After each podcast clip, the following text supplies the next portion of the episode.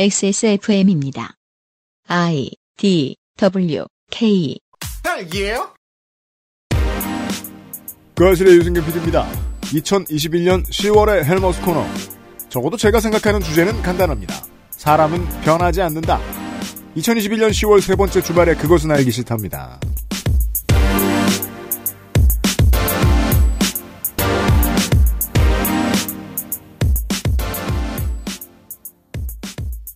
국정감사 기록실 전 마지막 방송입니다. 그것은 알기 싫다 435회 토요일 순서 시작합니다. 문제는 어, 오늘의 게스트가 헬마우스라는 건데 다음 주에 헬마우스님이 웃고 계시고요.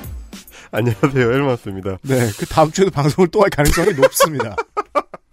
윤세민 에디터가 있고요. 네, 안녕하십니까. 저는 이게 국정감사 전 마지막 방송이라고 생각하지 않습니다. 혹은 국정감사 기록실이 작년이 마지막 방송이었을 수도 있어요. 그렇죠. 그럴 수도 있죠.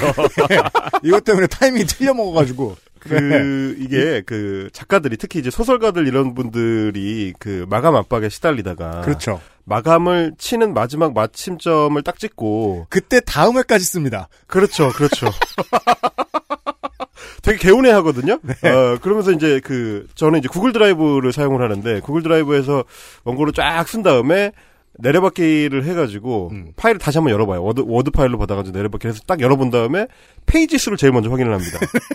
그리고 엄청 미안한 마음을 가지면서 메일 벌써 발송을 하게 되는데, 어, 이번에도 약간 비슷했습니다. 예, 도전한다고 했는데, 아. 풍성한 주말입니다. 잠시 후에 함께 하시죠. 이게 저희가 맘먹고 네. 끌면은 진짜로 국정감사 끝날 때까지 할 수 있어요. 어제부터 에디터가 헬마우스 보고 그런 말을 했어요. 네. 국정감사 방송 안 할 수 있어요. 네.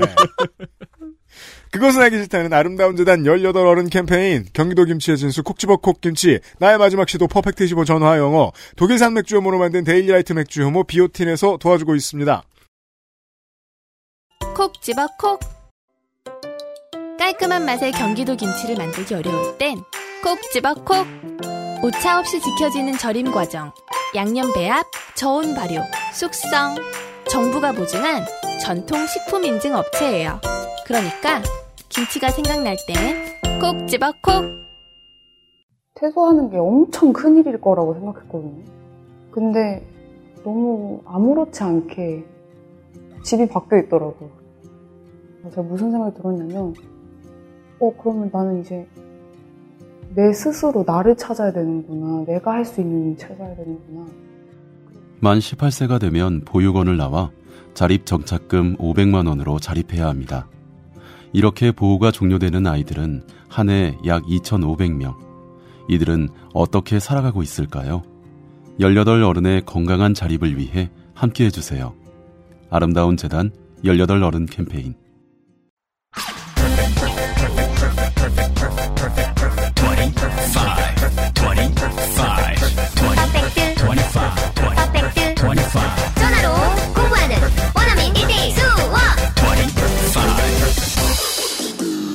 Why don't you call Perfect 25? 혹시 모르셨을까봐 알려드리자면은 퍼펙트 25 전화 영어는 다른 전화 영어 서비스보다 훨씬 인간적입니다. 모르셨을까봐 이런 광고 카피가 있나요? 훨씬 인간적입니다. 경험해 보신 분들은 알아요. 교재 읽고 문답하고 끝이 아닙니다. 아, 이런 의미였군요. 네. 더 봐요. 최선을 다한 처우를 바탕으로 강사 선생님들의 마음의 여유를 챙기는 퍼펙트 25는 때로 교재를 벗어난 small talk를 연습할 수 있습니다. 필요하다면 시간을 조금 넘긴 긴 대화를 할 수도 있고요. 그래서 그 왜 그런 얘기 많이 한단 말이에요. 뭐 이제 계신 나라에도 경력 단절 되신 분들이 많으니까 전업주부를 하시다가 다시 이제 어, 직업으로 복귀하신 선생님들이 꽤 계세요. 네, 네. 그럼 이제 같이 애 키우는 얘기도 하고. 육아이기도 하고. 그렇죠. 네. 근데 이제 한국 사람들을 주로 가르치다 보니까 한국 정치도 알아요. 어, 그런 얘기도 하고. 한국 정치도 하고. 근데 그거 핀트 안 맞으면 또 싸우기도 하고. 또 삼전 얼마에 물렸냐도 물어보고. 그렇죠. 그렇답니다. 네. 어, 그런다고 또 선생님으로부터 찬바람 쌩 부는 반응을 경험하게 되지도 않습니다. 이것도 모르셨을까봐 알려드리는 건데, 퍼펙트 25 전화 영어는 수업 중간에 틀린 문장 고치기를 정성스럽게 해줍니다. 카카오톡으로 주로 어, mainly 커뮤니케이션이 되다 보니까 아예 카카오톡으로 알려주십니다. 네, 카카오톡으로 기록을 남겨주죠. 수업 내용을 남겨주기 때문에 복습하기가 아주 용이합니다. 원격 회의가 자리 잡은 시대, 오늘도 그알싫을 구독하는 당신의 등잔 밑에 퍼펙트 25 전화 영어가 있습니다. 그동안 구독해주신 많은 여러분 감사합니다.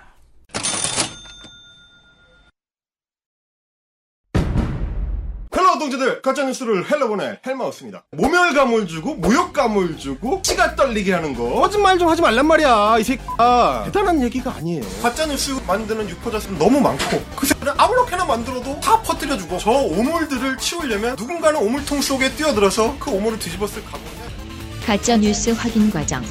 헬마우스 코너. 팟캐스트 에디션. 10월의 헬마우스 코너입니다. 헬마우스님이 와 계시고요. 안녕하세요 헬마우스입니다. 어, 당연히 제가 이걸 요구할 줄 알고 지난해 헬마우스 코너의 뒷이야기부터 준비해 주셨습니다. 자, 아, 우리가 그 시사 아카데미 진행할 때만 제가 이런 얘기를 하는데 결국 그 알실은 미래를 내다보는 창입니다. 제가 떠들 땐 아무 예측 없이 막 던집니다만 결국 그 일은 일어납니다. 아, 대박이 터졌어요. 대박이 터졌어요. 그리하여 최근에야 이 스승을 진정하게 알고 알게 되신 으아, 일반인들이 물어보죠. 야. 이 사람 이름이 바뀐 것 같다. 그래서 저도 궁금했습니다. 그 사이에 누가 그 어, binding을 하려고 이 진정 스승에게 구멍이라도 뚫어놨나? 어. 왜 천공 스승이 되었느냐? 아, 이게 그러니까 사이비들의 특징 중에 하나예요. 이름이 뭐가 중요합니까? 그 사람이 거기 있다는 것이 중요하지.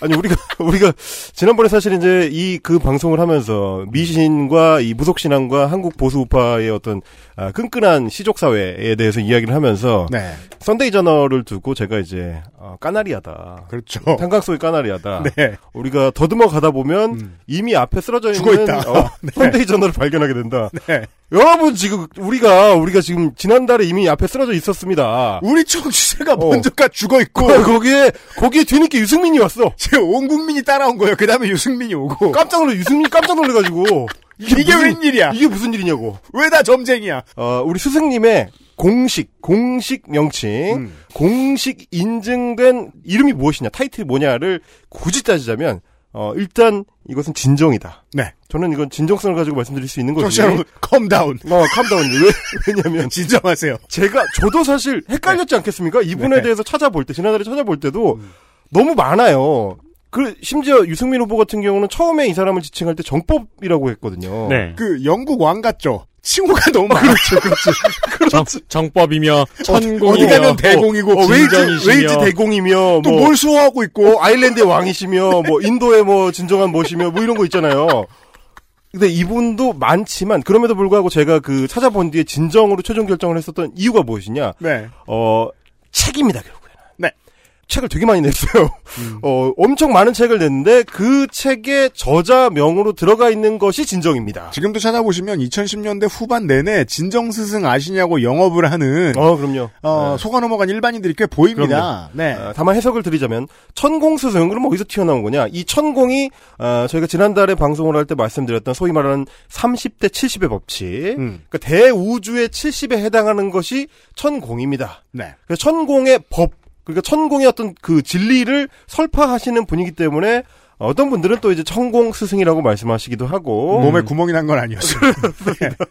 위장이나 이런 데 구멍이 있으신 건 아니고 건강하신 분이고. 어 저 저조차 이번에 처음 알게 된 것은 이분이 이재명 후보보다 동생이다. 아, 그리, 그리고 이게 이제 그 축하드릴 일이 하나 생겼어요. 뭔데? 나무 위키에 문서 생기셨습니다. 아, 그렇죠. 득달같이 잘 들었겠죠. 네. 네, 네, 네.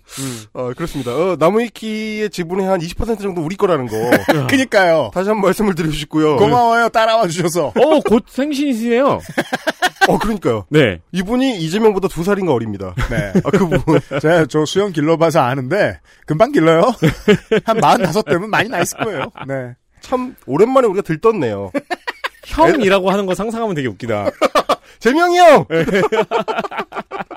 어, 이런 분이시고, 저희가, 음, 제가 이제 이번 달 방송을 준비를 하면서 미리 이제 유피디님하고 그 논의했던 내용을 준비를 하다 보니까 터진 거예요. 이제 야권 그 그쵸. 대선 경선에서 이게 가장 핫한 주제가 될 거라고는 당연히 우리는 몰랐고, 왜냐하면 이게 이런 게 있잖아요. 저 지금 이번 주에 어, 민주당 대선 경선의 국민 3차 경선 결과의 이상한 점을 놓고도 사람들이 그런 걸 가지고 싸우고 있는데 한 음. 가지 중요한 주제를 이해를 못하는 거예요.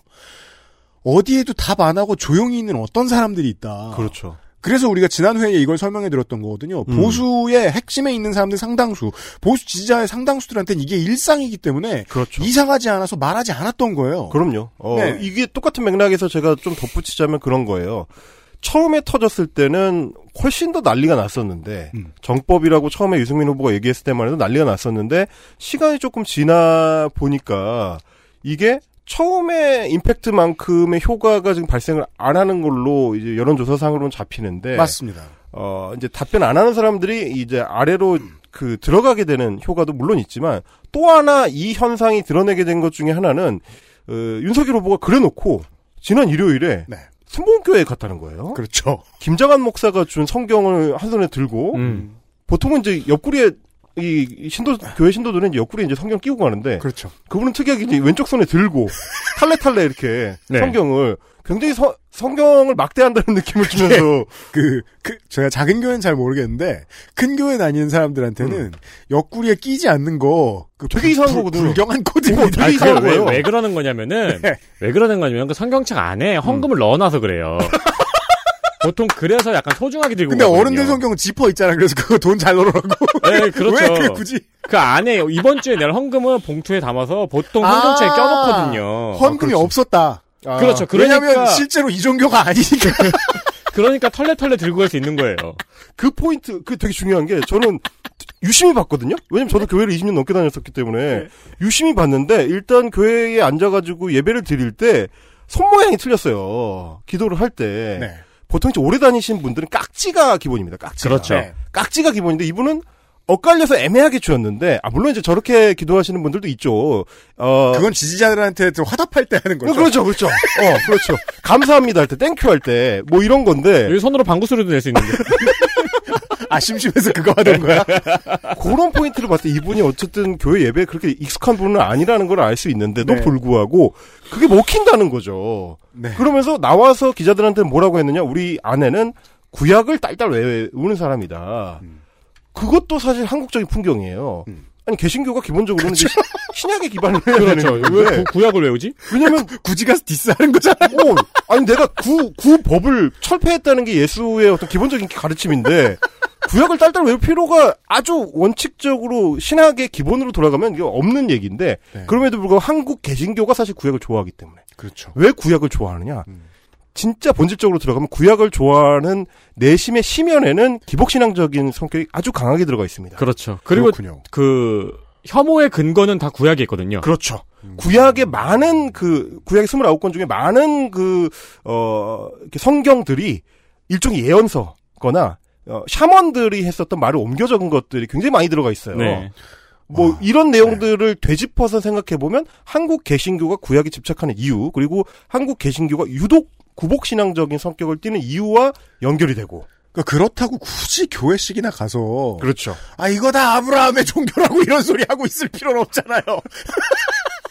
이 사람 나중에 저 저 뭐냐 모스크 저 이슬람 성에 가서 총회 가서 그렇죠. 서울 아니 뭐 기독교나 뭐, 기독교나 기독교나 이슬람이나 이슬람이나 어, 외우는 사람 어, 기독교나 이슬람이나 그게 그거 아닙니까? 이런 얘기 할 수도 있는 거죠. 이게 맥락상으로 보면.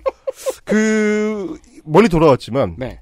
저는 어쨌든 이 현상을 보면서 약간 섭섭함을 느꼈던 것이, 어떤 아이돌 팬의 그 오랜 old 팬처럼, 음. oldbie처럼, 나만의 스타가, 네. world 대스타가 돼서, 음. 전 국민이 알게 되니까, 그렇죠. 약간 섭섭하고, 어, 내 건데. 약간 섭섭하고, 신기한 게 또 그리고 교회를 갔잖아요 이번 주에 네. 세례명은 안부르시오네요. 안부르시오입니다. 예전에 어, 이제 대구에서 지검장 아 지검장이 아니라 하여튼, 하여튼 대구 지검에서 일하고 이럴 때는 불교 쪽 거기가 이제 불교 본산이니까 한국에서 불교 본산이니까 그 절을 자주 다녔다는 얘기를 인터뷰에서 한 적이 있습니다. 그러니까 말하자면 이제 그 신병 교육 때 신병이죠. 그렇죠. 이번 초코파이 주는 곳으로 가는 이번 주 간식이 뭔지가 중요한 거야. 이번 주 간식이 뭐냐. 초코바이 주는 대로 가는 거죠. 그리고 사실은 아버지가 연대 교수였기 때문에 네. 어릴 때는 여름 성경학교 갔을 거거든. 그렇죠, 갔죠. 100%예요, 그거는. 그런 스타일입니다. 어떻게 보면 이제 정치 지도자로서의 올바른 방식. 그때 그때 다르다. 그래. 어, 그렇게 볼 수가 있을 것 같고. 네. 에, 어쨌든 무당층을 데려오랬더니 무당을 데려온 그렇죠. 신개념 중도 확장형 대선 주자. 네. 예, 우리 이제 팟캐스트 댓글창이나 이제 유튜브에도 그 성지순례 오신 분들이 이제 소소하게 네. 있어서 어 너무 반가웠고 너무 그러니까요. 감사했고 고맙습니다, 정치 여러분. 정말 기억해 주시는 분들이 너무 감사하고 저입니다, 저희예요. 멀리 멀리 아주 아주 이 넓게 좀 퍼뜨려 주십시오. 우리였다는 거. 네. 물론 저도 예측을 못한 거는 왕이었죠. 아. 네. 왕. 설마 왕자를 손바닥에 쓰고 나올 줄이야. 왕은 이 스승님도 예측 못했다고 일단 본인의 전언으로는 그렇습니다. 아니, 그, 그거를 TV 방송에 나오는데 네. 본인의 평소 습관으로도 이제 손 동작이나 고개 손동작이 동작이 크죠? 어, 큰 사람인데 그걸 새기고 나왔다는 거는 기본적으로는 보여주겠다는 거예요. 저는 이제 그런 생각 들었어요. 유권자를 겁나 무시하는구나 그냥. 음. 이게 보여도 상관없구나 이게. 아무렇지도 않게 생각하는 거. 니들이 보면 어쩔 거야라는 마인드를 갖고 있구나 이게.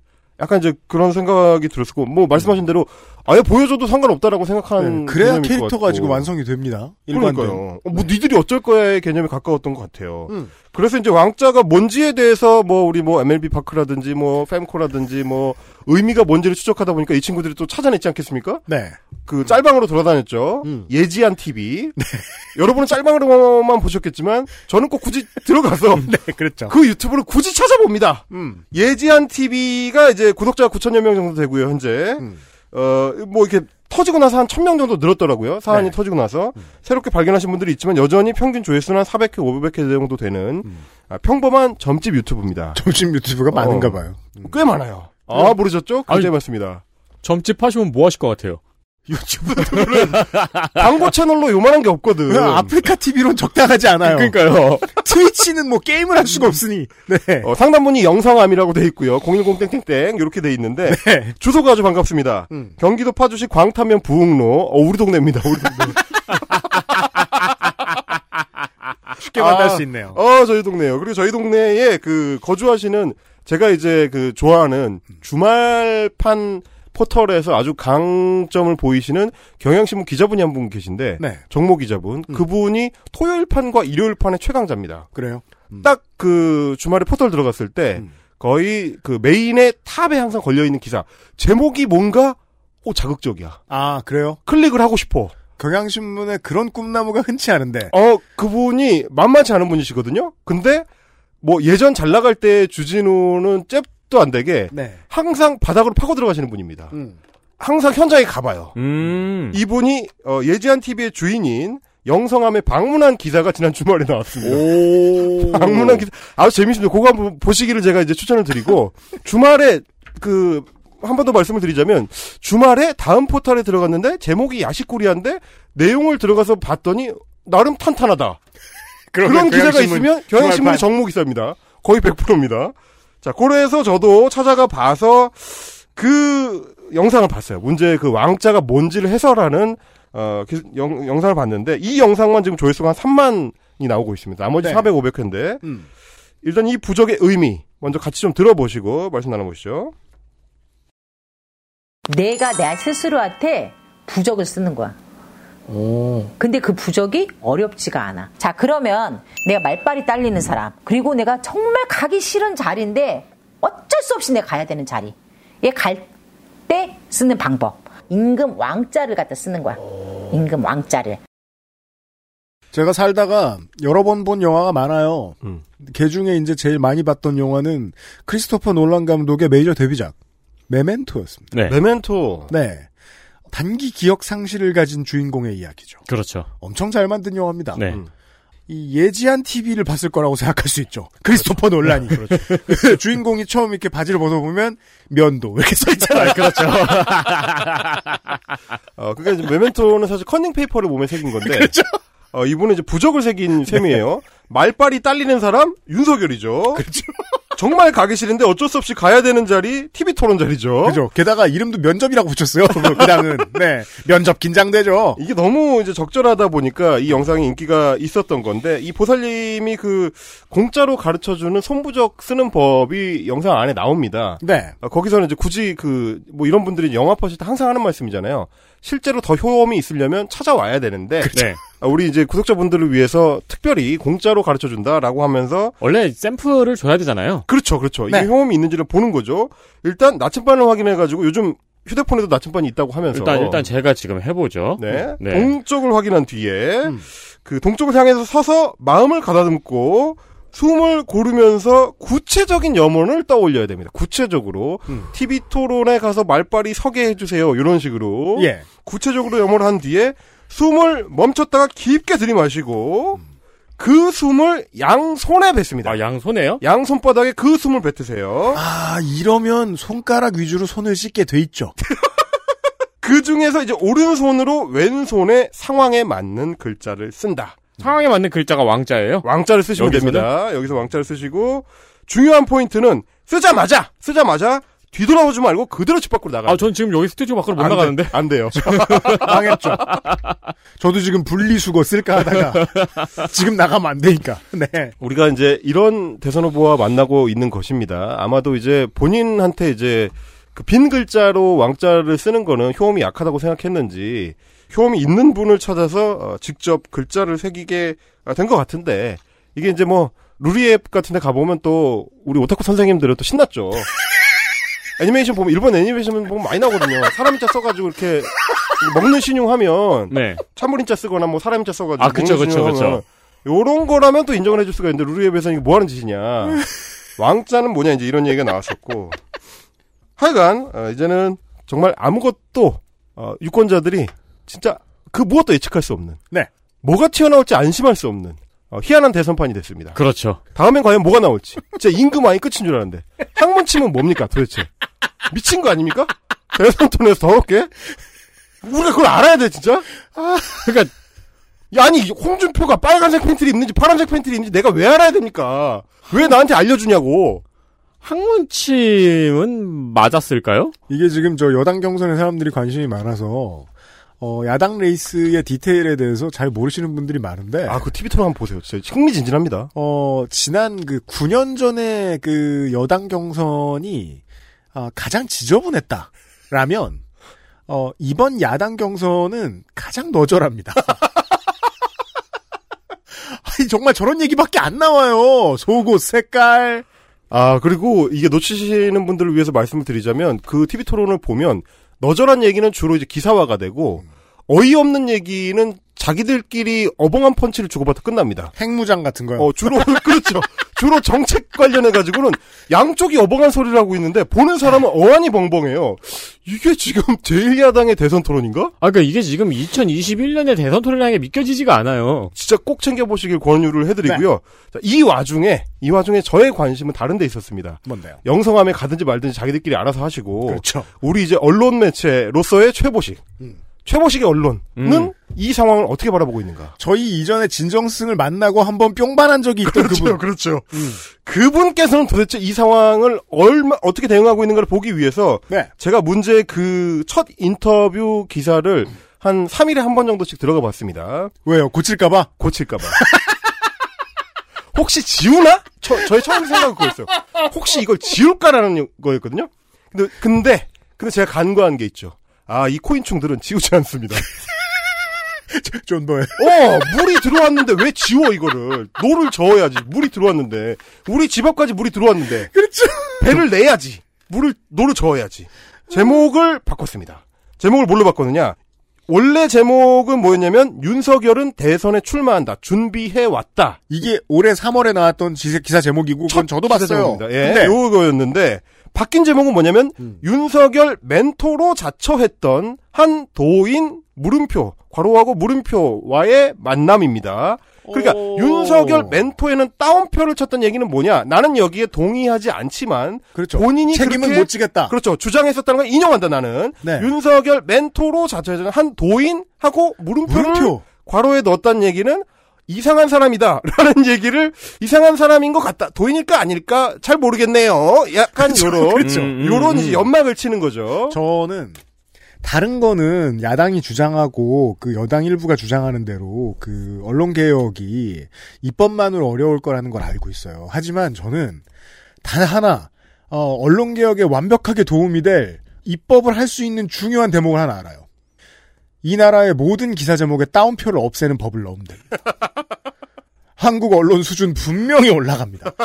아니 50대 60대나 처먹어가지고 이렇게 책임 안 지고 사람들 그 저 낚시만 많이 할 기사로 제목을 바꾸는 야, 이 너절하게. 아무튼. 굳이 따지자면 처음에 제목은 약간 70% 정도 내가 빠졌다였는데 그렇죠. 지금은 이제 난 안 빠졌는데. 도, 도인? 어, 그러니까 이런 도인? 느낌이네요. 어. 헬마우스 해석대로 난 안 빠졌는데 물이 들어온 것 같다.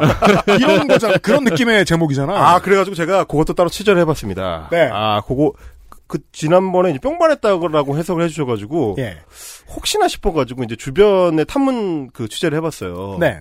그랬는데, 이거는 이제 정확하게 팩트 확인이 완벽하게 된 건 아니지만, 여러 기자들을 통해서 이제 들은 바에 따르면, 우리 최보식 선생이 이 진정 스승의 도반 중에 하나의 가능성이 있다. 아, 정혜원. 아, 정해낼 가능성이 음. 있다라는 그 신뢰할 만한 여러 여러 기자들의 전언을 들었습니다. 최소한 3, 인 이상의 기자로부터 이분이 어, 다닌다. 정, 정식 구독하고 있다. 정식 구독하고 있다라는 얘기를 들었는데 물론 이거는 조금 더 확인이 필요합니다. 이거는 증거를 잡아야 돼요. 평반했을 가능성이 충분히 있다라는 거는 이제 기자들 을 통해서 확인한 바가 있고 아, 또 하나 이번에 아주 흥미롭게 봤었던 것 중에 하나가 이번에 이제 소위 말하는 대장동 50억 클럽 네. 네. 그 이름 중에 최재경 전 민정수석 이름이 나오지 않습니까? 네.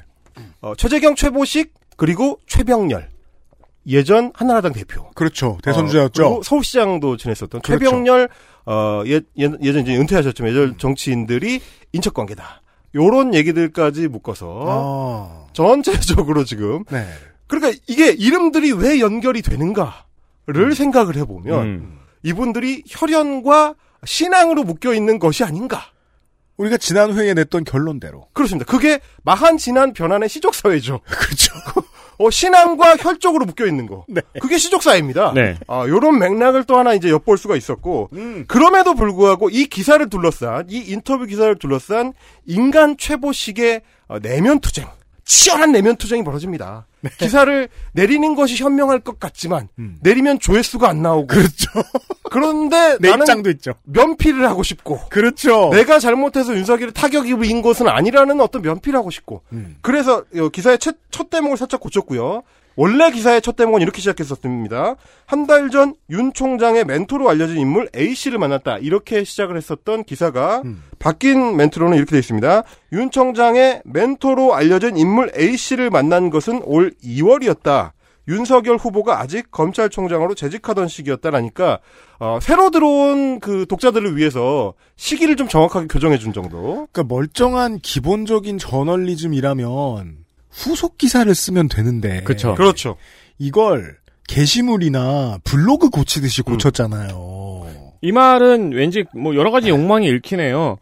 어, 나는 먼저 알았다도 있고. 그렇죠. 예. 지금 사람들이 난리친 거 나는 먼저 알았다도 있고. 그리고 지금 유피디님이 지적해 주는 게 굉장히 중요한 포인트인 게 유튜브도 영상을 내리고 수정을 해가지고 다시 올리면 조회수 안 나옵니다. 음, 음. 기존 조회수를 못 뽑아요. 네. 그러니까 원본 영상을 둔 상태로 밑에다가 댓글을 다는 게 조회수에 훨씬 유리하거든요. 음. 딱 고전력입니다. 그리고 윤석열 후보가 아직 검찰총장으로 재직하던 시기였다를 굳이 명시한 거는 대선 후보 이후에는 안 만났을 수 있다. 그리, 그렇죠. 그리, 그런 것도 있고 굳이 내가 대선판에 끼어들고자 이 기사를 작성한 것도 아니다. 아, 그렇죠. 그렇죠. 총장 시절이라는 얘기고. 네. 그리고 더 의미심장한 거는 기사의 막줄입니다. 네. 원, 원 인터뷰 기사. 처음에 3월에 나왔을 때는 없던 대목을 음. 굳이 추가를 했습니다. 뭐라고 넣었느냐.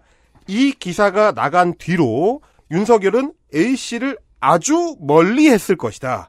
손바닥의 왕자는 누구의 아이디어인지 모르겠다. 아, 이러면 기사의 시제가 전혀 안 맞잖아요. 이게 우리 저 윤석열 후보의 예비 후보의 아, 이제 후보죠. 윤석열 후보의 태도도 그렇고 최보식 기자의 태도도 그렇고 대중이 되게 우습죠. 그러니까, 아 멀리 했는지 안 했는지 지금 어떻게 알아? 그렇죠. 아니 그리고 멀리 했다면은 후속 기사를 써야지. 어, 그렇죠. 후속 기사 써야지. 따로 만나가지고. 야, 근데 이 욕망은 다 드러내고 싶고 조회수는 올리고 싶고 그렇죠. 사람들은 속이고 싶고 그렇죠, 그렇죠. 그걸 기사 하나에 다 녹여냈습니다. 아, 이게 참 대단한 일이고요. 그러니까 네. 이 현상이 진짜 정말 독특한 포인트들이 많은데 그 중에 하나는 하여튼 이 난리가 나고 나서 그 YTN의 뉴스가 있는 저녁 팀에서 또 역시 찾아가가지고 이분을 만났다는 겁니다. 네. 아주 쉽게 만나줘요 또. 보통 이렇게 난리가 나면 이제 안 만나려고 할 것 같은데 아직 기분이 좋을 때예요. 아니 그러니까 이게 그 이 스승님도 그렇고 최보식 기자도 그렇고 윤석열 후보도 그렇고 다 도- 동일한 상태, 화학적 상태에 놓여 있어요. 아직 충분히 겁이 없어요. 어 그렇죠. 네, 네. 충분히 겁이 많을 때인데 아직 너무 평온해요. 심지어 저희 청취자분 한 분이 여행 가다가 만나셨다고. 만나셨다고요? 정법강이라고 써있는 간판을 봤다고. 네.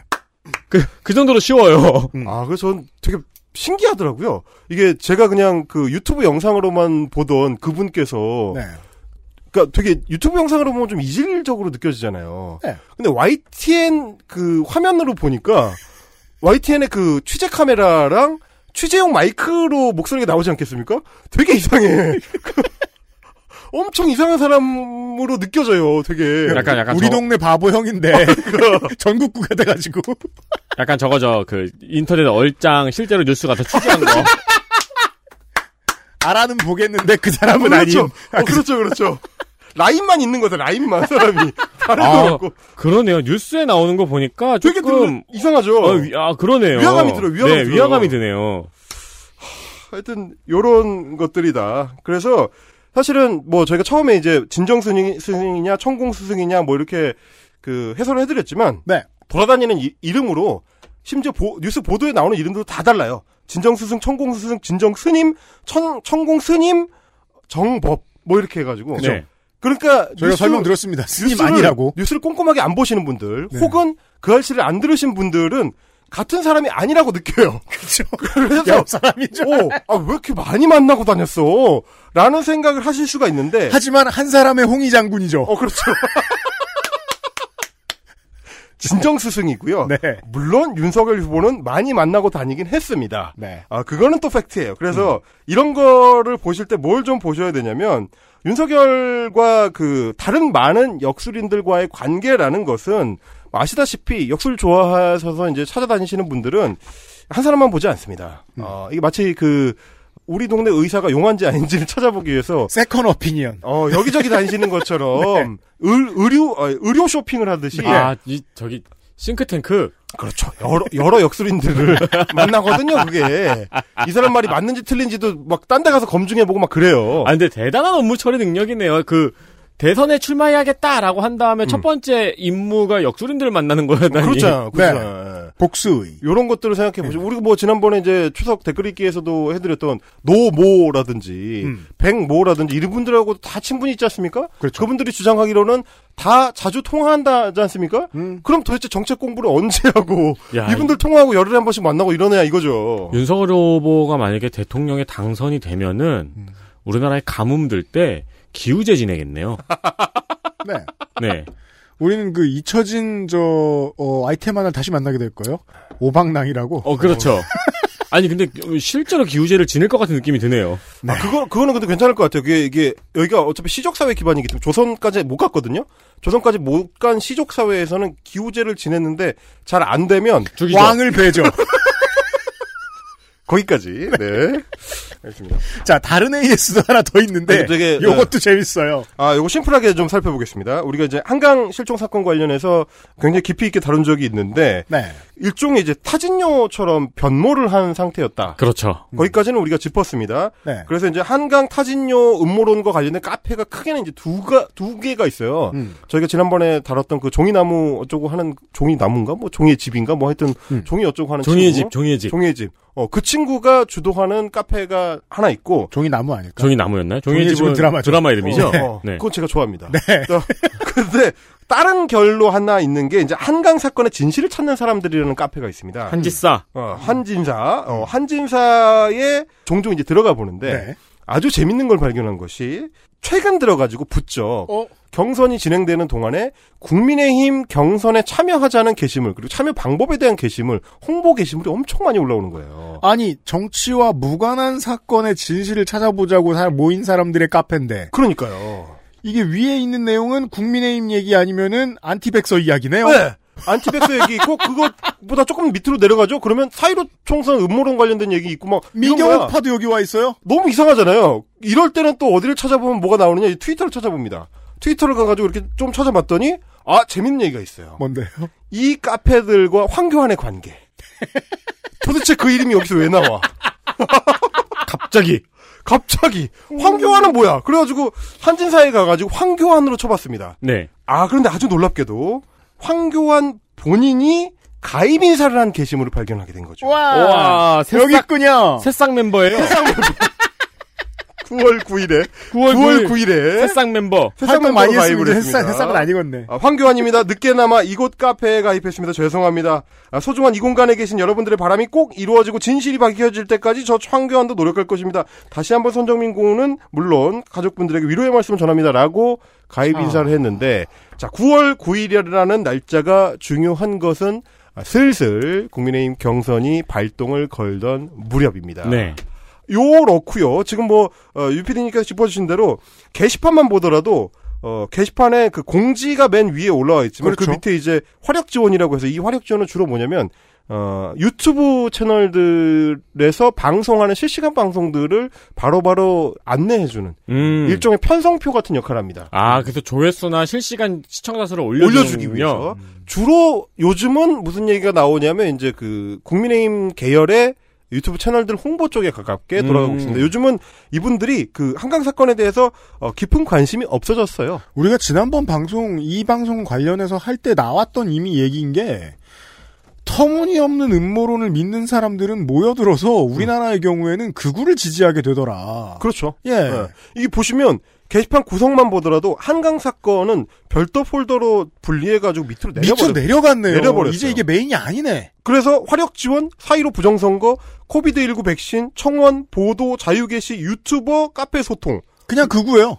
그렇게 돼 있습니다. 요런 현상에 올라탄 게 황교안이다. 경선이 시작되면 경선에 참여한 예비 후보들은 일단 자기한테 표 많이 줄 사람들을 만나서 돌아다니면서 인사한단 말입니다. 네. 그렇죠. 황교안 씨가 그걸 하면서 갔던 곳이 여기다. 거기다 포인트를 둔 거고 아시다시피 지난 그 어, 국민의힘 경선 기간 내내 황교안 후보의 에, 오로지 한 가지 목표는 4.15 총선 부정선거 이거를 외치는 거였기 때문에 네. 사실상 어떤 일관성을 가진 행보였다고 볼 수 있을 것 같고요. 음. 어차피 그 메이저 여론은 나머지 세 명의 후보들 윤석열, 홍준표 어, 그리고 유승민이 끌어갈 거니까 그러면 나는 마이너 쪽에 말하자면 마니아층에서 뭔가 내 표를 결집시켜 보겠다라는 의도가 있었던 게 아닌가. 그렇죠. 어, 마니아층이라는 건 주로 이제 사이로 총선 부정선거론이라든지 그래서 여당 관계자들이 이런 착각을 하기 쉽습니다. 이 매니아층을 황교안이 대표하는구나. 음. 아니에요. 그건 그 매니아층한테 물어보고 확인할 일이죠. 그거 제가 잠시 후에 드릴 말씀이 있어서 지금 말씀드린 거예요. 어, 그래서 사실 저 말씀, 저, 저는 조금 뼈아픈 것이 뭐냐면, 저는 여기까지 이제 쭉 본 다음에, 오, 사이로 총선 부정선거론을 황교안이 자기 브랜드로 계속 밀었고, 경선에서도 계속 얘기했고, 원래 대표도 지낼 때 강성 대표였고, 연전 연패했으니까 어, 그때 이렇게 거를 했으니까, 뒤집어야죠. 예. 어, 끄집어내고, 이렇게 했으니까, 제가 이제 그, 저, 뉴스나 시사 프로그램에 나가서 평론을 할 때, 사위, 사위는 누가 할 거 같냐, 결선 가는 사위는 누가 할 거 같냐 할 때, 저는 과감하게 황교안을 그래서 찍었던 거죠. 생각보다 많은 수의 분들이 황교안이 될 거다, 사위 안에 어. 들 거다라고 예상하셨던 이유가 극우에도 한 자리를 주지 않겠느냐. 그렇죠. 국민의힘의 음. 지지자들은 마니아층 싹쓸이 하면은 황교안이다. 그건 한국 극우를 잘못 해석했기 때문이에요. 한국 극우는 본인이 원하는 게 뭔지 아직 모릅니다. 그게 됐으면 이미 애국당이 원내에 들어왔어야 그렇죠, 설명이 그렇죠. 돼요. 지금은 싫다라고 말하는 사람들이죠. 그렇죠. 한국의 극우는 힘이 있는 곳으로 가지 그 힘을 어디에 쓸지에 대해서 아직 정견이 안 잡혀 있어요. 네. 아메바 상태예요. 네. 황교안도 그걸 아직 해석 못한 거죠. 그렇죠. 지금 욕망만 있는 상태다 보니까. 네네네. 다만 이제 거기서 그 하나의 뿌리를 연장을 시켜보면 윤석열은 저렇게 삽질을 하는데도 왜 무너지지 않는가 하고는 연결이 됩니다. 네. 왜냐면 윤석열이 그분들이 봤을 때는 어, 문재인 대통령을 감옥에 보내줄 사람이니까. 어, 그 하나의 단순한 욕망. 음, 네. 음. 예, 그거 하나 그렇죠. 정도를 가지고 있는 것 같고. 그러니까 제가 그 한국은 아직 우파와 극우를 분류할 수 없다라고 설명드리는 이유도 바로 이겁니다. 우파도 극우도 별 정관이 없습니다. 그렇게 해서 저는 이 한강 카페에 낚여서 어, 예측을 실패했고요. 음, 우리 황교안 후보는 최후의 사인 안에 들지 못하고 역사의 뒤안길로 사라졌습니다. 사라졌습니다. 빠염. 네, 진짜 빠염입니다. 이제 걔네들이. 네. 음모론에 올라탄 정치인은 사라졌고요. 음모론자들은 여전히 예, 우리 곁에 음. 아, 살아 숨쉬고 있습니다. 아 그럼 AS였습니다. 네. XSFM입니다.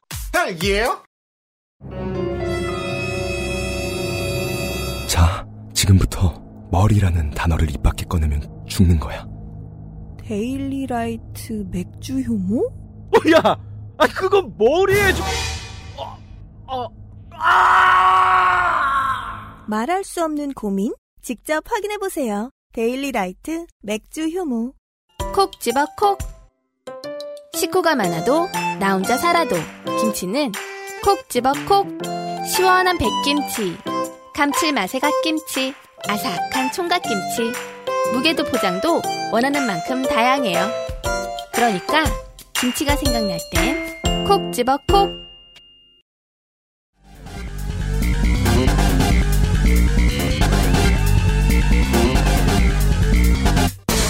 딸기예요? AS가 길었는데요. 어, 본론을 빨리 들어가야 되니까. 제가 그 가세연을 황교안 씨보다 좋아하는 이유가 이겁니다. 어, 극우가 뭔지 정확히 알고 있어요. 음. 손님들의 needs를 완벽하게 파악하고 있습니다. 그렇습니다. 아, 이번에 사실 준비를 하면서도 저도 다시 한번 깨달았지만, 가세연이 진짜 대단하다. 네. 가세연은 어떤 얄팍한 그런 장삿속의 끝을 보여주는데, 음. 그 끝은 아무나 갈 수 없는 영역이다. 이제 더 이상 얄팍하다고 하기도 어렵다. 가려고 도전한 많은 이들이 있었으나 그럼요. 결국 성공한 건 마에스트로 하나뿐이다. 어, 정말. 야, 진짜 쇼비즈니스의 고수라고 할 수 있겠네요. 그 수많은 극우 유튜버들, 자신들이 표방했던 소위 말하는 우파 유튜버들, 그리고 그 수많은 어, 사이버 렉카들을 뚫고 생존한 단 하나의 one and only, 네. 원본맨, 어, 가세연에 대한 이야기고요. 네. 오늘의 제목은 가세연식 비즈니스 모델의 정점이자 완성. 그렇죠. 체포쇼에 대한 얘기입니다. 체포쇼. 그러니까 피체포쇼. 아, 피체포쇼. 그렇죠, 그렇죠, 그렇죠. 네. 수동적 체포쇼. 가보도록 하겠습니다. 어, 많은 분들이 보셨겠지만, 심지어 지상파 뉴스에도 나왔습니다. 네. 9월 7일, 음. 가세현 3인방이 경찰에 체포가 됐습니다. 네. 뭐, 사유는 간단합니다. 소환 조사를 받으러 오라! 음. 라고 경찰에서 10여 차례 정도 소환장을 보냈지만, 네. 예, 불응을 했고요. 다만 못해 길거리에서 싸움하다가 뭐 잠깐 뜯어말리는데 계속 싸우다가 뭐 저 저 티켓 하나 끊었다. 그래도 나오랄 때 안 나오면 체포됩니다. 아, 그럼요, 그럼요. 국법이 네. 있어요. 네, 그럼 그건 이제 형법상의 당연한 원칙인데 아주 작은 죄를 지어도 어, 그래요. 제가 그래서 이제 좀 물어봤어요. 변호사들한테 물어봤을 때도 이게 그렇게 체포될 정도냐? 음. 아니면 뭐 다른 정치인들이나 이런 사람들은 서면 조사를 대체하고 뭐 이러지도 않, 않나요?라고 했을 때 어, 변호사들 많은 분들이 얘기해줬던 게 사이버 명예훼손죄라는 특수성이 있다. 음. 라는 얘기를 했었던 게 어쨌든 사실 적시냐 아니냐는 소환 조사를 안 해도 경찰이 그 결론을 내릴 수가 있는데 음. 이건 사실이냐 아니냐에 대한 문제니까 어 그 말을 방송한 사람이 음. 사실인지 여부 혹은 거짓인지 여부를 인지하고 했느냐 아니냐가 법률적인 문제에서는 핵심인데 음. 거짓말인 줄 알고도 거짓말이었으면 처벌받아야 되니까 그런 걸 알아볼 땐 대면 수사의 필요성이 있다. 그렇죠. 뭐 물어봐야 된다는 거죠 본인한테 어, 명확하게 해야 된다라는 점 때문에 아마 그걸 참조했을 것 같다라는 얘기였고요. 어쨌든 엄청난 스펙타클이 벌어졌습니다. 왜냐하면 이분들이 소환에도 응하지 않고 전화에도 응답하지 않았기 때문에 경찰이 결국에는 주거지로 찾아갔습니다. 근데 한 명은 변호사고 한 명은 기사잖아요. 네, 아, 기자. 기자잖아요. 그럼 체포하러 올 건 알고 있었겠죠? 어, 심지어 지난번에 한번 체포를 당했었기 때문에 자, 여기서부터 어, 시작합니다. 모를 리가 없는 거야. 이 피체포쇼는 처음이 아, 아니에요. 이 범죄자들이 경찰을 끌어들이면서부터 시작합니다. 시작됩니다. 그러니까 지금 뭐를 생각하셔야 되냐 여러분 이제 앞으로 진행되는 우리 방송을 들으실 때 뭘 생각하셔야 되냐면 이자들이 지난번에 이미 체포된 적이 있는데 그 체포는 어 어떻게 보면 의도치 않게 발생한 돌발적 사건이었습니다. 음. 네. 그렇게까지 갑작스럽게 터질 거라는 걸 예측을 못해서 준비하지 못한 상태로 맞은 사건이었어요. 네. 그러다 보니까 사후적으로 쇼를 좀 가미한 그 사건이었습니다. 그게 말하는 예, 식빵 사진입니다. 식빵 사진? 아시겠지만 조선일보를 깔아놓고 그 위에 토스트된 식빵을 아침으로 먹다가 음. 강용석 변호사가 그때 집으로 찾아온 경찰한테 예, 체포돼서 네. 말하자면 경찰서로 이제 끌려가는 바람에 음. 먹고 있던 식빵을 한 두 입 정도 베어 먹은 상태로 아내분이 촬영을 해서 음. 그걸 유튜브 채널의 커뮤니티에 올려가지고 그게 엄청난 반향을 일으켰던. 네. 다급하게 낸 아이디어죠, 그건. 그건 사후적으로 낸 아이디어였는데 거기에 따른 반성의 결과가 오늘의 피체포 쇼입니다. 그렇죠. 지난번에 해보니까. 그렇죠. 이건 제대로 기획이 들어가야 된다. 이번에는 체포당할 날짜를 알고 체포당하면 쇼를 준비할 수 있겠다. 그럼 그렇죠. 남은 질문은 뭐죠? 왜 체포를 당하려고 하지? 그렇죠. 이 빌드업 과정이 전반적으로 돌아볼 필요가 있는 거예요. 음. 한 번에 끝나는 그 단발적인 체포 쇼로 끝나는 게 아니고 앞에서부터 마무리까지 완벽하게 작동하는 이 쇼. 이 기획을 한번 보겠습니다. 그렇죠. 자, 그냥 목표가 체포를 당하는 것이 목표다라고 했으면은 기획을 잘못한 거잖아요. 네. 그럼 뭐 밖에다 소매치기 한 걸로 체포되고 이러면 안 되니까. 그렇죠, 그렇죠, 그렇죠, 그렇죠. 네. 그리고 뭐 체포 당하는 것만이 목적이라면 그냥 가, 피가학적인 성향이 있는 거지. 그냥 GTA처럼 살면 어, 돼요. 그렇죠, 그렇죠. 그렇죠. 어, 그건 다른 문제가 되는 거고. 근데 그게 아니고 명확하게 기획을 해야 되는 거잖아요. 그렇죠, 그렇죠. 자, 그래서 9월 7일에 체포가 되고요. 9월 8일에 경찰 조사를 이제 구치소에서 이제 받으면서 동시에 경찰은 구속영장을 청구를 합니다. 네. 그런데 이제 9월 9일에 검찰에서 검찰에서 구속영장 3인에 대한 구속영장을 다 기각을 하고 그래서 48시간의 체포 기한이 차서 석방이 됩니다. 그리고 9월 10일에 강용석 변호사의 석방 기념 방송이 있었습니다. 이이 과정 1년의 과정 한 4일에 걸친 체포부터 석방 기념 방송까지의 4일의 과정을 돌아보도록 하겠습니다. 자, 이 기간 동안에 어, Super Chat 추정액입니다. Playboard 기준으로 봤을 때 어, 체포를 당했던 7일에 1218만 원이 벌렸습니다. 이게 평소보다 많은 액수인가요? 평소보다 배 이상 많습니다. 오. 어, 배 이상 많고 그리고 어 7일 방송 체포 당하는 날의 방송은 본인들이 진행한 방송도 아닙니다. 왜냐면 체포를 당했으니까. 그렇죠. 예. 그래서 이제 뭐 라이브 진행을 하긴 했지만 어찌 됐든지 간에 그 뒤에 이제 김소연 변호사라고 그 가수연 패널 중에 한 분이 이제 네. 진행을 했는데도 이만큼 나왔고 8일에 역시 마찬가지로 체포된 상태니까 다른 사람이 방송했는데도 1298만 원이 나왔습니다. 음. 9일에 역시 마찬가지로 어 1308만 원이 나왔고요. 그다음에 10일에 문제 그 어, 어, 이분들 이 구독자들 입장에서 봤을 때는 재림 예수. 3일 만에 부활하신 분이 네. 강용석 변호사가 방송을 딱 하니까 2,749만 원이 하루 슈퍼챗으로 꽂혔습니다. 야. 3박 4일간 6,500만 원의 수익을 올립니다. 어마어마, 어마어마하죠. 야, 체포 한 번에 6,500만 원. 어마어마합니다. 어마어마한 액수의 슈퍼챗이 찍혔고 그야말로 원했던 결과를 얻은 셈이 됐습니다. 말하자면 가세현 입장에서는 이틀 구치소에 있, 있은 결과로는 아주 짭짤하게 챙긴 이 결과가 나온 거예요. 프로그래머의 마인드죠. 어떻게 매크로를 짜야 내가 일을 덜하고 쉽게 효율을 올릴 수 있을까? 그렇죠. 그렇죠. 근데 프로그래머들이 그렇게 좀 폐륜적이진 않잖아요. 여기서는 그 도덕의 벽을 깬 거죠. 어. 떻게 법치 시스템을 움직여서 그렇죠. 예 아, 슈퍼챗을 땡길까? 바로 그겁니다. 이 짓을 한 건데 네. 그러니까 작년만 하더라도 이 사람들이 기획했었던 상품의 성격은 지금이랑 비교하면 약간 달랐습니다. 작년에는 사이로 부정선거론이라서 음. 그거는 어떻게 보면 이데로 이데올로기적 성격 그리고 또 이제 음모론적인 성격을 가지고 개념에 대한 주창을 통해서 어 자기 이제 말하자면 신도들한테 그걸 전파하는 걸로 이제 후원을 받았다면 네. 이번 경우는 확실하게 사법 시스템을 어떻게 이용할 것인가 음. 자기 안으로 끌어들여서 프로그램의 일부로 만들 것인가에 대한 기획의 성공이죠. 이게 뭐 아까 말씀드렸던 식빵 체포의 연장선에 있는 거고 그래서 음. 어, 그걸 경험한 이후에 기획한 상품이다 보니까 여기에 또 하나 부화뇌동해서 작동을 더 원활하게 해준 일종의 그 베어링 역할을 한 게 언론 매체들이었습니다. 음, 음. 그렇죠. 이 체포쇼가 진행되는 동안에 정말 수많은 매체들이 가세연과 3인의 이름을 걸고 기사를 쏟아냅니다. 그렇죠. 그 중에서 가장 중요한 기사 소스가 뭐였냐면 저랑 똑같이 Playboard에서 Super Chat 얼마 먹었는지를 계산하는 거였습니다. 언론도 자발적으로 끌려 들어가 주죠. 그러면 완전히 완성체가 되는 거죠. 체포 쇼를 기획한 가세현 3인방과 따라서 언론도 가세현한테 돈을 벌어다 준 거예요. 그러니까요. 예. 어, 쩔수 없이 거기에 끌려 들어간 네. 원치 않았던 조연 역할을 하게 된 사법 당국과 그리고 거기에 부안해동하면서 자기네는 조회수 코인을 따로 땡긴 언론 매체들, 인터넷 매체들이 있었다. 이거를 이제 종합적으로 봐야 될 것 같고 제가 좀 그 흥미롭게 봤었던 멘트 중에 하나가 한국일보가 9월 9일에 어, 기사를 냈는데 그때 이제 강남 경찰서 이제 이 3인들이 들어가 있었던 구치소 앞에 그 가세현 지지자들이 모여가지고 집회를 했었거든요. 네. 그때 50대 여성 김현옥 씨라는 분하고 인터뷰를 했는데 뭐라고 했느냐 그분이 과소 대표되는 우리를 가세현이 대변해 준다고 느끼기 때문에 자발적 후원을 하는 것이다. 라고 했습니다. 음. 근데 저는 이 멘트를 예전 태극기 집회 당시에 집회 참가자들한테서 정말 숱하게 봤었던 그 멘트라고 생각을 하는 게 말하자면 이런 거였어요.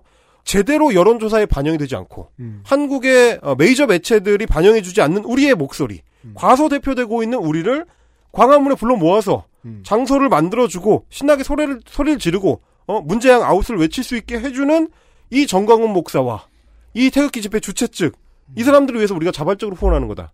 라고 했었거든요. 거- 거의 정확하게 일치하는 그 형태의 어떤 완성을 보여주는 거고 결국 아니, 이런 이- 감정 네. 착취가 돈이 된다는 거를 체득해서 결론을 맺은 거죠. 네.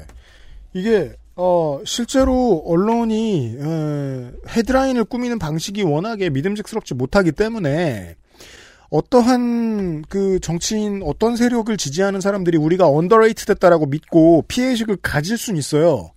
근데 그 underrate 된 그 대표가 무슨 선택을 하는지가 그들이 저 지지해준 지지자들이 무슨 선택을 했는데 그 지지자들이 삽질을 한 것인지 정말 히- 불쌍한 사람들인지를 결론을 내주죠. 그렇죠. 가세현의 지지자들과 가세현의 관계. 그래서 제가 이제 이번에 이제 분석을 해봤는데 그 처음부터 끝까지 어떤 루틴을 따라가느냐, 이 사람들이 음. 기획한 프로그램의 편성 방식이 어떻게 됐느냐. 자, 관심 있으신 비열한, 그니까 내가 좀, 저, 안티소셜이야. 어. 근데 먹고는 살아야 되잖아, 그렇죠. 안티소셜도. 네, 네. 그런 청취자 여러분들 계시면 이분들을 위해서 비즈니스 모델을 소개해드립니다. 약간 참조를 하시면 좋겠습니다. 네. 제가 이제 코인까지, 코인 지수까지 이제 따로 이제 판별을 해봤습니다. 세상이 병드는 건 괜찮아. 그런 분들을 위해서. 어, 그런 분들을 위해서. 그 병든 포인트에서 내가 약장사를 하겠어. 그렇죠. 이런 분들, 이런 분들을 위해서 소개를 해드리겠습니다. 이것이 가세현 모델입니다. 네. 자, 먼저, 비열한 방송을 해야 됩니다. 그 비열한 방송이라는 건 뭐냐? 어떤 사람의 신체적 약점을 가지고 이제 인신공격을 하는 내용이라든지 네. 아니면 확인되지 않은 사생활과 관련된 루머를 가지고 그거를 이제 부풀려서 거짓 선동을 한다든지 이런 식의 이제 그 비열한 방송을 하는데 그러니까 최고 선수가 있잖아요, 그 팀에는. 김영호 씨가 평생 하던 일이 그거잖아요, 월급 그렇습니다. 음. 어, 네. 그리고 사실은 너 고소라고 알려진 네. 강용석의 트레이드 마크가 또 그 비슷한 종류였습니다. 그렇죠. 폭로가 원래 자기 브랜드였고 잘 생각해 보시면 어, 박원순 전 서울시장의 그 아들과 관련된 네. 그 이제 비열한 그 음모론 그걸 계속 주창했던 게 강용석이었다. 음. 이 팀이 원래 잘하던 거다라는 거를 좀 말씀을 드리고 싶고 네. 다만 이들이 능숙한 건 뭐냐 죄질의 정도를 잘 봐, 간을 봐가면서 오. 네. 너무 짜게 만들진 않습니다. 너무 심하게 하면 이거는 죄질이 너무 올라가서 사법당국이 개입할 때 심하게 개입을 하게 됩니다. 네. 너무 인간적으로 생각하면 슈퍼챗이 떨어져요. 그렇죠. 하지만 너무 심한 죄를 지으면 정말 잡혀가요. 그렇습니다. 그 사이에서 그 사이에 어. 그 포인트를 잘 잡아야 됩니다. 그러니까 네. 아마 이 법리적으로 따지면 요 정도인 것 같아요. 일단 모욕죄 정도로 걸 수, 형법상 모욕죄로 걸 수 있는 정도가 가장 좋습니다. 이거는 네. 법조인의 노하우가 필요한 거네요. 아, 요건 노하우가 필요하죠. 아, 오늘 경제 방송에 눈에 잡히는 슈퍼챗. 손에 잡히는 슈퍼챗. 네. 모욕죄 정도가 딱 좋습니다. 네. 모욕죄가 이제 통상적으로 이제 징역형은 잘 안 나오기 네, 때문에 네. 네. 모욕죄 정도가 딱 좋고 그리고 벌금 나와도 슈퍼챗이 많이 버니까. 그렇죠. 이게 메꿔올 수가 있거든요. 음. 이거는 그, 그, 그리고 이제 모욕죄 같은 경우는 이게 가중이 되더라도 뭐 10건, 20건, 30건 쌓이더라도 그게 갑자기 징역형으로 튀거나 이런 경우가 잘 없습니다. 네. 그렇죠. 많지 않아요. 그린 근데 이제 모욕죄만 하면은 약간 약간 팩트가 부족하거든요. 이 모욕죄라는 건 보통 욕설이나 이런 거기 때문에 약간 부족해요. 음. 그러면 거기서 한 걸음만 더 나가서 명예훼손이 딱 좋습니다. 음. 그렇죠. 사이버 명예훼손죄 음. 정도로 하면 이건 다툼의 여지가 있기 때문에 음. 어 이게 이제 그 피해를 입힌 정도에 대해서 다툼의 여지가 있기 때문에 모욕죄 내지는 명예훼손 정도로 딱 거는 거. 자 이렇게 해서 비열한 방송을 한다. 그러면 가세연의 구독자층이 보내주는 슈퍼챗 지수는 달러 3개. 아, 달러 지수 3개, 슈퍼챗 지수 3개 들어가겠습니다. 네. 다섯 개 만점에. 어, 오, 어, 다섯 개 만점입니다. 그리고 3개 이미 들어갑니다. 이 정도 벌었으면은 저 명예나 모욕으로 실제로 저 자기가 져서 돈을 내게 돼도 이미 슈퍼챗으로 남깁니다. 어, 그렇죠, 그렇죠. 그렇죠. 1단계에서 이미 성공이에요. 보통 얼마 내는지도 이미 알고 있는 시점이라고 봐야죠. 네. 어, 다음은 자, 두 번째로 넘어가면 이게 문제가 돼서 보도가 됩니다. 그리고 당사자가 반발하겠죠? 네. 그럴 때 절대 사과하거나 정정 방송을 하지 않습니다. 음. 사과하지 마라. 네. 틀린 사실이 밝혀져도 그렇습니다. 절대 사과하면 안 돼. 그럼 뭐냐면 가세연은 당사자가 반발하면서 팩트를 밝히는 보도가 나오죠? 그날 그 팩트를 밝히는 보도를 인용해서 조롱하는 방송을 합니다. 그렇죠. 독특한 사업 모델에 그걸 하면 물러서지 않습니다. 그렇습니다. 요 경우에는 응원의 슈퍼챗이기 때문에 그러니까 그 전에 사생활에 대한 재미의 슈퍼챗보다는 약간 약해져요. 네. 슈퍼챗 지수 한 개입니다. 하지만 벌긴 번다. 벌긴 번죠. 사과하는. 것보다 훨씬 좋다. 어 그렇죠, 그렇죠. 이 많은 비인간적인 청취자 여러분 여기서 여기서 중요합니다. 저- 여러분이 정말 못 돼야 돼요. 음. 여기서 물러서면 이 사업을 성공할 수 없어요. 어, 접어야 돼요. 사, 사과하면 구독자가 떨어져 나갑니다. 이거 굉장히 중요한 특징입니다. 이거는 공사 거부는 확실히 하겠네요. 그럼요, 그럼요. 이건 공적으로 나를 사과하지 않는다. 네. 어, 네. 사적으로는 모르겠지만, 하여튼. 자, 세 번째로 가면, 자, 이제 문제가 되기 시작하죠. 음. 경찰이 이제 고소장을 접수를 하고, 네. 내지는 고발장을 접수를 하고, 소환장을 보냅니다. 네. 당신이 고소고발을 당했으니, 여기서 어설픈 사람은 그렇죠. 소환장을 받으니까 경찰서를 가면서 브이로그를 찍는데 그렇죠! 그게 종이 어쩌고 했던 걔입니다. 그게 하수. 어, 걔는 아직 초보였거든요. 그래서 소환장을 내려가면서 자기도 맞고 소환다면서 그걸 라이브 방송을 해가지고 거기서 땡기는 정도는 안 됩니다. 아직 그건 쫄았다는 거야. 음, 음. 아, 안 됩니다. 자, 경찰이 불러도 안 가야 됩니다. 고수는 음, 안 가야 돼. 안 가면서 경찰이 보낸 소환장을 캡처해가지고 방송을 해야 됩니다. 경찰이 나를 소환하라고 하- 오라고 어, 했다. 그럼 뭐냐? 여기서부터 이제 슬슬 발동을 걸기 시작하는 거죠. 아, 이 문재인 정부의 나에 대한 탄압이 슬슬 시작된다. 나는 안 가겠다. 어, 나는 안 가다. 나는 굴하지 않는다. 이건 예고편이네요. 그렇죠. 예고편 슈퍼챗 치 수는 두 개입니다. 음. 슬슬 올라오기 시작합니다, 이제. 자, 경찰이 드디어 소환을 너무 해도 안 오니까. 너무 안 오니까. 잡으러 왔습니다, 이제. 솔직히 이게 한 번 불렀는데 안 온다고 잡으러 오지 않아요. 경찰도 바쁘다고요. 네. 열번 꽤- 정도 보낸다니까. 꽤 오랜 시간이 걸려요. 음. 예. 그리고 그 소환장에는 써 있습니다. 안 오면 체포될 수 있습니다. 음, 음. 저도 받아봐서 압니다. 음. 안 오면서 체포될 수 있다면 오고, 그래서 예고한 대로 경찰이 잡으러 옵니다. 음. 집 앞으로 와요. 그러면 조용히, 네. 조용히 유튜브 라이브 방송을 켭니다. 바로. 바로 켜서 중계를 시작하죠. 네. 그 역할은 주로 김세희가 합니다. 그렇게 해서 카메라를 켜서 라이브 방송을 하면 슈퍼챗이 쏟아지죠. 난리가 나거든. 왜냐면 경찰이 왔을 때 문을 열어주진 않거든요. 이날이 그간의 작업한 결실을 맺는 날이죠. 그럼요. 이날이 가장 이 스펙타클이 강하게 발생하는 날이에요. 수학의 날이에요. 어. 천관문 앞에서 방송을 하고 있어요. 김세희 선생님이. 그러면 경찰이 초인종을 누를 거 아닙니까? 네. 김세희 씨 계십니까? 뭐 여러 번 초인종을 누릅니다. 응하지 않아요. 답하지 않아요. 그러면 경찰이 예고를 합니다. 네. 이렇게 하시면 문을 뜯고 들어갈 수 있습니다. 예고를 아- 합니다. 안에서 어서 뜯어. 어, 어, 그렇죠, 그렇죠. 기다립니다. 그러면 경찰 뜯기 시작하거든요. 막 네. 이렇게 막 덜컹덜컹하고. 막 야, 그 안에서 잡고 있는 거야. 그럼 마치 그 구독자들 입장에서는 공포 영화를 생중계로 보고 있는 그렇죠. 것 같은 거야. 네. 날 잡으러 온 문재양의 수- 하수들 하수인들을 보고 있는 거예요 지금. 말이 그렇다는 겁니다. 네. 그 강남 경찰서의 형사나 경찰관 여러분들은 네. 뭐 소수 뭐 나는 지난번에 홍준표 찍었어. 근데 오늘 문을 뜯고 있어. 어. 근데 그 슈퍼챗에서는 어 문재인의 하수들 하수인들, 하수인들 예. 이러면서 욕하면서 슈퍼챗 쏩니다. 난리가 나는 거죠. 이 세상이 다 거짓말이죠 지금. 이러면은 문을 뜯는 경찰 측에서도 유튜브 라이브를 켜야겠네요. 어느 쪽이 더 흥미진진한가? 다만 그건 있어요. 어 이- 경찰 측에서도 카메라를 켜고 있긴 합니다. 체증을 하려고. 체증. 네, 그죠. 체증용이죠. 하여튼 그래서 그 과정이 전부 생중계가 되기 때문에 이 공포 지수, 서스펜스 지수가 올라갈수록 당연히 슈퍼챗은 쏟아지죠. 왜 옛날에 네. 무한도전 특집 방송 중에서 음. 이쪽은 유재석 TV, 이쪽은 하하 TV 해가지고 네. 시청률이 더 높은 사람이 이기는 그런 게임을 했었거든요. 아, 네. 이것도 문 하나를 두고 안에서의 유튜브 라이브와 밖에서의 유튜브 라이브를 한 번에 진행한 다음에 채증 라이브. 그렇죠. 라이브. 누가 더 시청자가 많이 나오는가? 재밌겠네요. 아, 그것도 괜찮네. 한번 생각해볼 만하네요. 네. 어, 유튜브 각이네. 하여튼 요 서스펜스 스릴러 극은 슈퍼챗 치수 다섯 개가 드디어 정점을 찍습니다. 아, 하이라이트죠. 하이라이트입니다. 네. 네. 아, 자 그리고 이제 잡혀갔습니다. 음. 잡혀가면 비대위가 출범을 합니다. 알바를 고용합니다. 방송국을 비워놓을 순 없어요. 음. 네. 스튜디오는 남아도니까. 음. 자, 그래서 패널이 대신 진행을 합니다. 비대위 방송을 시작하면, 그러면서 이제 내내 떠드는 거죠. 우리는 탄압받는 레지스탕스다. 우리는 어, 저항하고 있는 사람들이다. 네. 이걸 내내 떠듭니다. 그러면 이제 스피커가 약간 약해졌기 때문에 슈퍼챗 지수는 한 단계 떨어져서 4개가 됩니다. 음. 그렇지만 돈은 많이 쓴다. 돈은 많이 쓰죠. 그 전에 비하면 압도적으로 많이 쓰고 있죠. 왜냐면 지금 문재인의 하수인에 의해서 갇혀 있거든요. 어, 그럼요. 그럼요. 여기는 지금 그거의 망명 정도예요.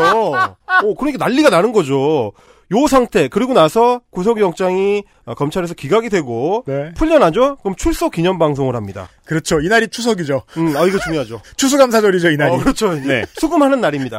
수금할 때 중요한 건 뭐냐? 수금할 때 마지막까지 퍼포먼스를 잊, 잊으면 안 됩니다. 선즙 필승이라고 이제 유튜브 업계에서는 선즙 필승이라고 합니다. 즙을 일단 짜고 시작을 해야 됩니다. 눈물을 흘려야 돼요. 네.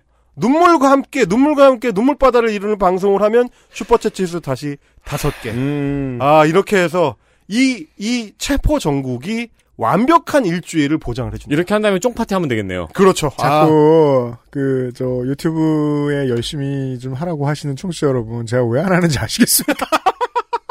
저는 지금 버는 돈에 만족합니다. 요거는 선즙 필승. 요거는 오려가지고 어디 지갑 같은데 넣어놓은 거예요. 나짐 못 자. 하여튼 우리가 제일 못하는 것만 열심히 해야 유튜브로 성공할 수 있다. 주분이 이제 유피디님이 그 출소 방송 하실 때 네. 앵글 밑에서 제가 양파를 계속 썰고 있을게요.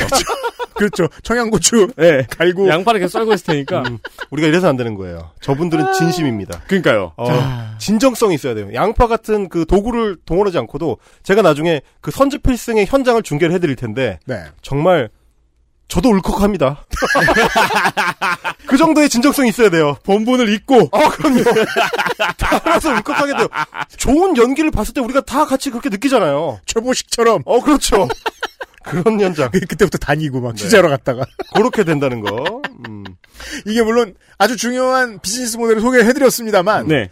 원래 이런 격언들은 누구나 어, 시크릿을 처음 사서 읽는 동네 바보처럼 음. 다들 읽을 수는 있어요. 음. 할수 있을 것 같지? 네. 이 원칙만 안다고 어, 누구나 가세현이 될 수 있는 건 아니에요. 그렇죠. 디테일이 필요합니다. 아니 워렌 버핏에 대한 책이 전 세계에 한 5천 권 정도 될 텐데 다 안 되잖아. 왜냐면 그가 워렌 버핏이기 때문이거든요. 네. 님들은 가세연이 아니에요. 당신은 김용호, 김세희, 강용석이 아니라는 거를 기억하시라. 네. 이 말씀을 좀 드리겠습니다. 네. 그러니까 우리가 이걸로 끝내면 안 되는 거예요, 오늘의 수업을. 아 그럼요, 그럼요. 좀 더 많은 아, 걸 들어야. 됩니다. 왜 우리가 그 거기에 갈 수 없는지를 또 말씀을 드리겠습니다. 음. 네. 자, 첫 번째 그 비열한 방송을 하라고 말씀을 드렸지만 음. 굉장히 어려운 것이 뭐냐면 그쵸. 그냥 우리 동네 내가 아는 저 동네 아줌마 아저씨를 데리고 음. 비열한 내용을 방송할 수는 없어요. 그럼요, 그럼요. 네. 제가 유피디님에 대해서 모함하는 방송을 아 이건 장사가 좀 되겠다. 아 그렇게 돼. 아, 그래서 그거- 근데, 어. 근데 만약에 저를 모함해서 돈을 벌려고 생각해요. 어. 그래서 준비를 하다가 어. 후회가 몰려오죠. 어. 이 시간을 써서 굳이 얘일까? 그 정도, 아, 그 정도. 그렇지, 그렇지. 예. 예. 뭐 2,500만 원을 벌 수는 없을 테니까. 근데 이왕 깔 거면은 제일 급이 높은 사람을 까야죠. 그겁니다. 이게 그죠, 그죠. 타겟을 선정하는 게 굉장히 중요합니다. 그 타겟을 얼마나 유효 적절하게 판단해서 선정하느냐가 되게 중요하다는 걸 가세연이 보여주는데 그래서 주로 타겟 선정하는 사람들이 일단 정치인 음. 그리고 연예인 음. 그리고 윽튜브 응머가 있습니다. 아 이건 응머. 좀 독특한 포지션이에요. 어 응머와 윤서인 정도. 네. 요요 타겟은 앞에 제가 말씀드린 정치인 연예인하고 굉장히 이질적이죠. 그죠. 그 매니아를 위한 상품이죠. 어, 그거는 그리고 굉장히 사견이 많이 담긴 그 선정이기 때문에 약간 다르지만 하여튼 가세연의 주요 타겟이다. 그리고 어쨌든 응머와 윤서인을 까는 거는 화제성에서는 앞에 둘을 앞설 수 있어요. 어 그리고 이게 중요한 게 응머와 윤서인은 어 메인 타겟이 되면 그 조회수 망합니다. 아, 아, 양념으로 써야 돼요. 양념으로. 양념으로. 아, 그 정도. 음. 아니면 어, 커뮤니티 그 페이지 이런 데서 써먹는 정도. 이건 약 저거네요. 떡밥이네요. 떡밥이죠. 아 음. 떡밥이죠. 네. 그 미리 뿌려놓은 떡, 떡밥 정도 그렇죠, 이렇게 써먹어야 그렇죠. 되고 자 정치인하고 연예인은 뭐냐 내가 욕하기는 좋고 사람들이 누구라도 그 사람이 누군지 알지만 그 사람이 욕한 나를 향해서 맞대응을 하기는 어려워 어렵죠. 그게 중요하죠. 이 독특한 포지션을 가진 사람들이 정치인이나 연예인이죠 음. 네. 이 사람들은 가세연을 상대할수록 손해를 봅니다 그럼요. 그 수렁에 들어갈수록 손해를 봐요 그리고 바로 알아요. 제 돈 벌어주는 일이다. 그렇죠 네. 그래서 사실 JTBC가 안 하던 짓을 어, 헬마우스가 하게 된 건데 그렇죠. 할수록 손해니까 어, 이거 손바닥 마주쳐주면 진짜 쟨 대박 나겠는데? 이 그렇죠. 생각이 그렇죠. 딱 드는 때가 있어요. 어, 그렇게 되는 거죠. 이게 이제 그, 그, 와, 이거 스물, 서너 살 때 내가 겪었던 건데, 15년 만에 떠오르네. 오음진류교 교주가 이름이 오조 이름이 까먹었네요 갑자기 달라이라마 만난 것 같은 거죠. 아, 그렇죠, 그렇죠, 네, 그렇죠. 그걸 만나 주니까 큰일 나는 거지. 그걸 사실. 평생 사용했잖아요. 아, 아사라, 아사라 쇼코. 네, 아사라 네, 쇼코. 네. 음. 그, 아무튼, 그런 사람들, 혹은, 어, 너무 체격차가 많이 나서, 음. 그 사람이 가세연에 대해서 대응을 하면, 사람들이 얼핏 봐서는 탄압한다고 착각할 수 있는 경우. 그렇죠. 그런 경우들, 이게 주로 이제 정치인들입니다. 음. 문 대통령이 아무리 욕을 먹는다고 가세연한테 대통령이 가세현을 상대할 수는 없잖아요. 맞상대를 하기 시작하면 그림이 이상해지잖아요. 네. 그런 경우들 혹은 직업 특성상 구설수 자체가 손해인 사람들, 연예인들입니다. 음, 그렇죠. 이런 사람들 그리고 어 대응 자체를 이제 에, 공적 억압으로 받아들일 수 있는 뭐 아까 말씀드린 정치인들이 됐고요. 어, 그리고 마지막으로 내가 아무리 욕을 해도 저항이 어렵거나 저항해봐야 소용이 없는 만만한 사람들. 이게 주로 이제 윽튜브나 아, 윤서인이 되겠죠. 가세현 입장에서. 그 문화의 DNA를 봐야 되는데 어, 검사 출신인데 아직 그 공천을 못 받았거나 아니면은 강용석 옛날처럼 초선이에요. 음. 그냥 쩔이에요. 이런 사람이 서울시장 같은 큰 피규어를 상대하죠. 이런 거하고 똑같은 거예요. 그렇죠. 지금 얘를 상대해주면 안 될 것 같아 서울시장 입장에서는 그럼 그냥 당하고 있어야 음, 되잖아요. 네. 연예인도 동일하게 설명할 수 있죠. 상당히 인생을 치사하고 더럽게 살아온 연예부 기자들은 옛날 80년대 90년대에 있었어요. 음, 그 밈이 쭉 이어지는 거예요. 기자를 상대하지 못할 때니까 기자는 막대.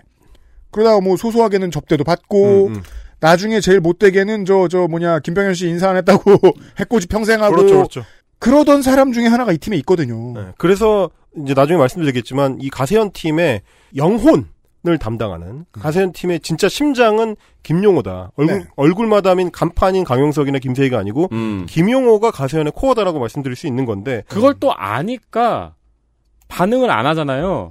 그럼 이제 그런 멘트가 준비되어 있는 거죠. 억울하시면 반응하세요. 어, 그렇죠, 그렇죠. 어. 찔리는 게 있으니까 어, 반응 안 하는 어. 거 아닙니까? 제가 말씀드리고 싶었던 건 이런 류의 치졸한 장사는 역사와 문화적 배경이 있다는 거예요. 네. 그렇죠. 어느 날 갑자기 나온 게 아니고 이들이 완성했을 뿐이에요. 음. 어, 오징어 게임 같은 거죠. 그렇죠.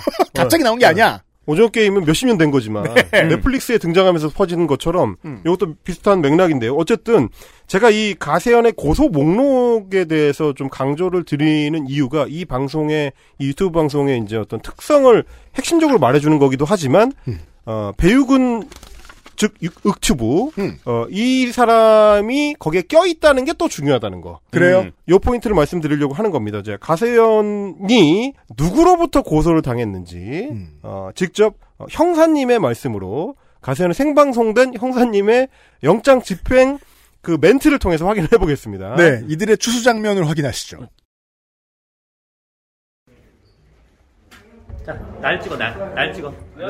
네. 뭐예요? 네, 뭐예요? 집에 이렇게 무단으로 침입하셨습니다. 뭐예요? 당첨자 이름 몇 시에요? 저 지금 자, 일로 와, 일로 와서 찍어, 일로 찍어. 체포영장 집행하러 왔고요. 네, 몇 시에요? 김세 씨는 자, 성함이 어떻게 되십니까? 네, 간당 경찰서 이름- 임대경입니다. 네네. 네. 지금 김세희 씨는 네. 조국 씨, 조민 씨, 그리고 조원 씨, 어 그리고 이인영 씨, 이규 이규찬 씨,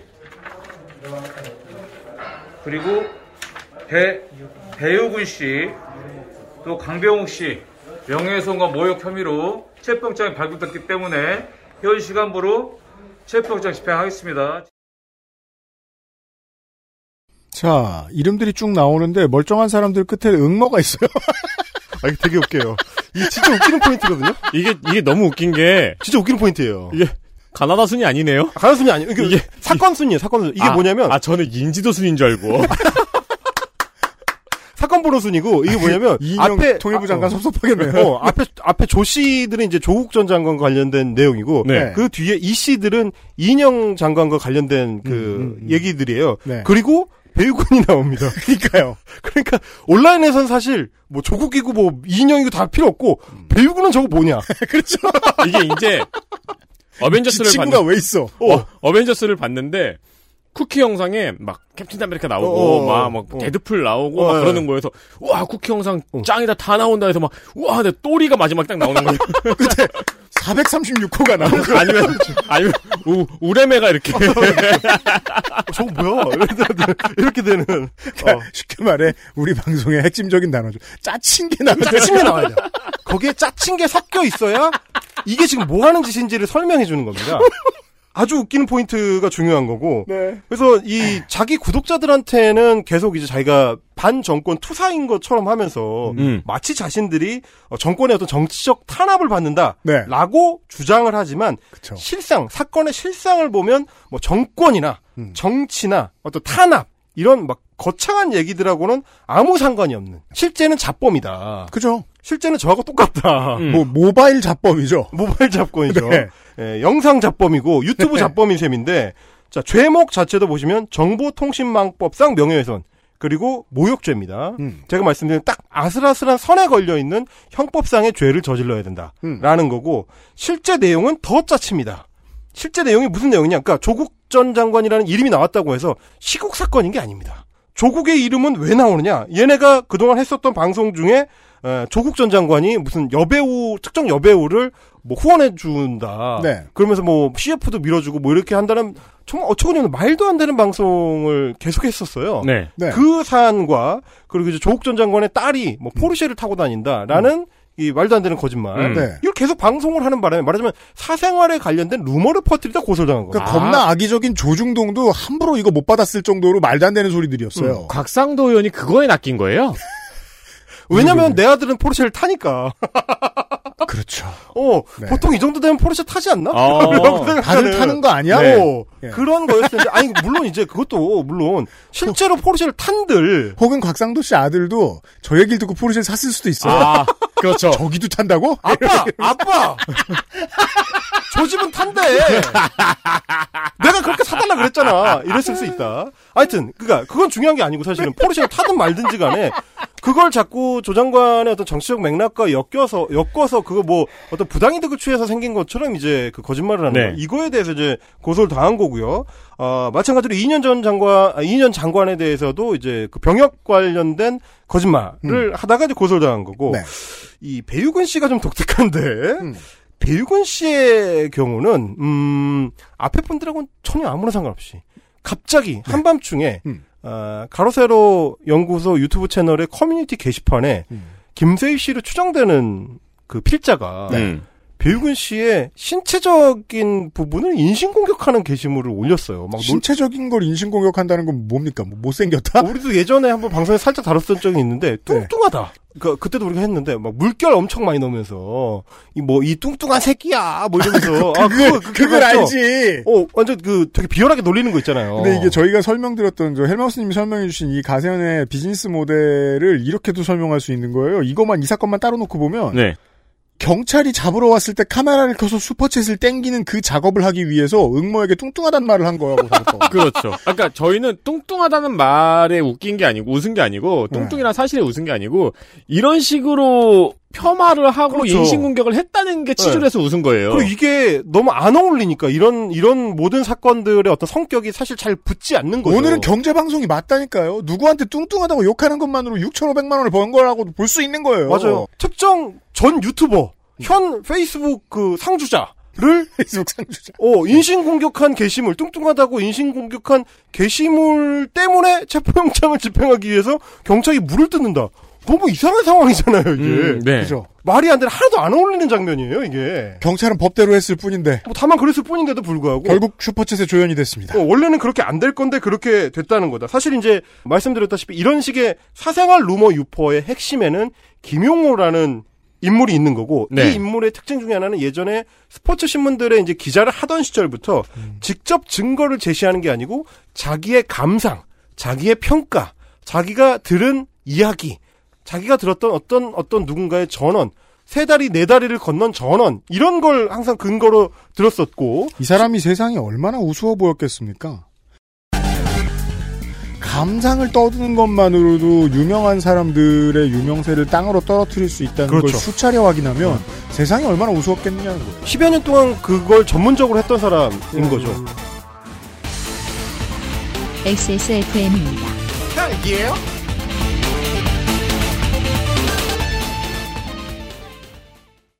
열여덟 어른의 건강한 자립을 위해 함께 해주세요. 아름다운 재단 열여덟 어른 캠페인 오랜만에 엄마 보고 왔더니 마음이 짠하더라고. 허리도 많이 굽어지고 주름살은 어찌 그리 많이 들었대.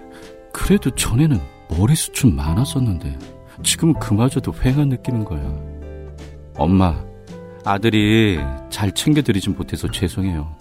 이제부턴 그 중 하나만이라도 제가 챙겨볼게요. 그, 그거 있잖아요. 그거.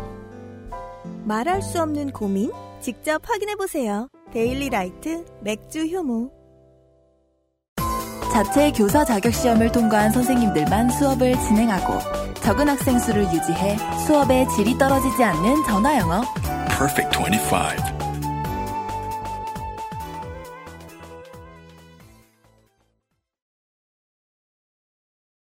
실제로 유튜브 방송에서도 가세현 방송에서도 증거 자료라고 내놓는 것들이 대부분 뭐냐면 이제 정체 불명의 제보 메일입니다. 음, 음. 저희도 한번 본 적 있어요. 가세현의 강영석 변호사가 그때 이제 코로나19 백신과 관련해서 음모론을 펼칠 때 그때 누군지 모르겠는 뭐 익명의 제보자로부터 이런 메일을 받았다면서 그걸 확정적인 사실인 것처럼 이제 떠들었다가 저희가 그때 반박 그 방송을 한 적이 있는데 음. 그런 식이라든지 아니면 카카오톡 캡처 제보 같은 거를 해옵니다. 네. 누군지 알 게 뭡니까? 그런 거라든지 음성 변조된 녹취록 그것도 역시 마찬가지로 누군지 모르죠. 이제 이런 것들. 그래서 총선 부정선거론을 할 때나 백신 음모론 할 때도 이런 정체불명의 제보들을 근거로 방송을 했었고요.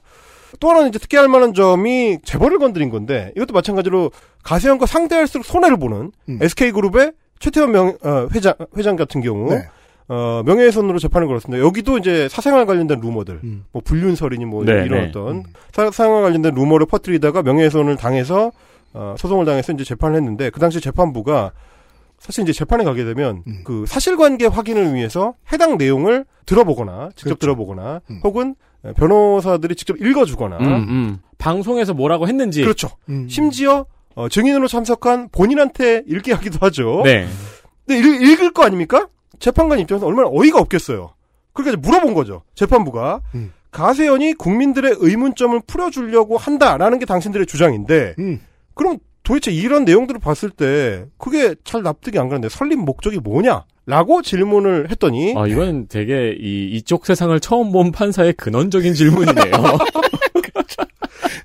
도대체 왜 만들 거냐? 들어오기 전에 생각했을 거예요. 어. 아, 유튜브 좀 많이 봐놓을 걸. 이거 뭐, 뭘 물어봐야 되지? 이게 뭐지? 이게 제가 파주 경찰서 사이버 팀의 조사를 받으러 갔을 때 네. 경관님이 저한테 했던 얘기입니다. 이걸 왜 방송을 하시는 거예요? 근원, 근원적인 질문. 어, 근원적인 질문. 직업이 아닌 인간적인 호기심. 그렇죠. 저는 스무 번 조사를 받을 때마다 매번 그 설명을 해야 했어요. 이런 거죠. 그 아. 설립 목적이 뭐냐 질문을 하자. 근데 이제 세임 세임인 것이 재판부도 그거에 의문을 갖고 재판에 참석을 했는데 오 심지어 가세현 측을 대리한 변호사도 같은 의문을 갖고 있었습니다. 돈은 받았는데 돈은 받았는데 어, 열심히 안 본 거예요. 뭐라고 했느냐? 사실은 저도 보지는 않았다. 가세현 변호사가. 변호사가 아니 가세현 대리하러 나와서. 아니 의뢰인이 도대체 뭐 하는 사람들인지는 알고 나와야 되지 않습니까 보통? 최태원 회장에 대해서 제기했었던 어, 그 루머들은 다 이제 허위로 판명이 이미 난 상태고 재판을 통해서 그런데도 재판부에서 뭘 했냐면 이제 최태원 회장 측에서는 그 해당 영상에 대해서 허위 사실 유포를 하고 있으니까 이거를 방송에 계속 송출하지 못하도록 금지해달라라고 가처분 신청을 같이 했습니다. 음. 근데 그 가처분 신청은 기각이 됐어요. 왜냐하면 재판에 돌입하기 전에 가세현 측에서 그 영상을 비공개로 전환했기 때문에 이미 유포가 안 되고 있는 상태라서 아, 그럼 가처분 신청 자체가 유효한 신청이 아니네요? 그렇죠. 이제 이미 그거는 대상이 없어졌으니까. 그렇죠, 그렇죠. 재판로 따질 필요가 없기 때문에 기각이 된 겁니다. 네. 네. 근데 가세현은 그날 방송을 하면서 뭐라고 했느냐? 봐라. 기각이 됐다. 우리가 이겼다. 야, 정말 저는 그 방송을 보면서 기가 막히더라고요. 어떻게 이렇게 할 수가 있지? 와, 근데 진짜 방송 기계들이네요. 인간적으로 첫 번째 드는 그런 어떤 뭐랄까 허탈함과 분노. 아니 미친놈들 아닌가 도대체. 어떻게 사람들을 저렇게 바보로 알고 호구로 알고 저렇게 멀쩡하게 거짓말을 할 수가 있나? 그 기각된 그 판결문을 이렇게 잘라가지고 그걸 화면에 올리면서 우리가 이겼다라고 할 수가 있냐? 이게 좀 너무하는구나. 그러니까 이게 그 100가지 흉악범죄를 저지른 사람이 저 길거리에 소변보다 걸린 거 무죄로 받- 무죄 나왔다고 해서 그렇죠. 어 그렇죠 예 성직자가 되려는 거 아니에요 지금. 어, 그렇죠 그렇죠 그렇죠 예. 근데 심지어 무죄를 받은 이유는 증거 없음 그죠. 예, 이- 이런 거였을 때 사실 자기가 락스로 닦아놓은 거야. 어, 예. 열심히. 어, 열심히 닦아서 완전 깨끗해졌어. 심지어 향도 뿌려놔가지고 냄새도 좋아. 길이 어, 뽀송뽀송해졌어. 그러니까 무죄가 난 건데 이런 경우를 이제 보는 거고. 그러니까 사실은 술자리에서도 요즘 요즘 시대에는 그런 얘기를 막 계속 떠들 주구장창 떠드는 애들 김용호 같은 애가 술자리에 끼면 사람들 싫어해요. 자리 일찍 파합니다. 그러니까- 방역에 도움이 되는 사람이죠.